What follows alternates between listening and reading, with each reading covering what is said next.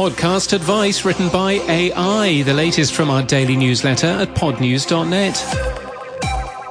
Soulless but useful podcast advice is a website built by Podcast Marketing Academy's Jeremy Enns, containing a collection of podcast marketing and growth resources, all written by an A I. The posts lack the nuance, art, and humanity that makes good marketing sing, he says. We link to it today from our show notes and our newsletter at podnews dot net. That A I voice by Descript, A I artwork today from D A L L E. A free online event exclusively for independent podcasters has been announced. IndiePod Summit twenty-three will be a free online event on February the second. Hark Audio, a podcast discovery app, is publishing its editor's top moments of twenty twenty-two.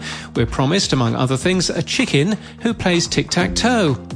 Blueberry posts a list of some of the events the company plans to go to next year, but in rhyme. Joni Deutsch from The Podglomerate suggests that podcasting should be more collaborative and less competitive in twenty twenty-three. And so say all of us. And on-demand audio of a slightly different nature. We link to a complete recording of September the twenty-first, nineteen thirty-nine, as it aired on W J S V, Washington, D C in the U S. The station is now called W T O P. And in People News, Charlotte Allison Watts, the V P of Sales at E A Networks, is to retire. The company will announce a new V P of Sales in the new year. And that's the latest from our newsletter. To read all the stories and subscribe, we're at podnews dot net.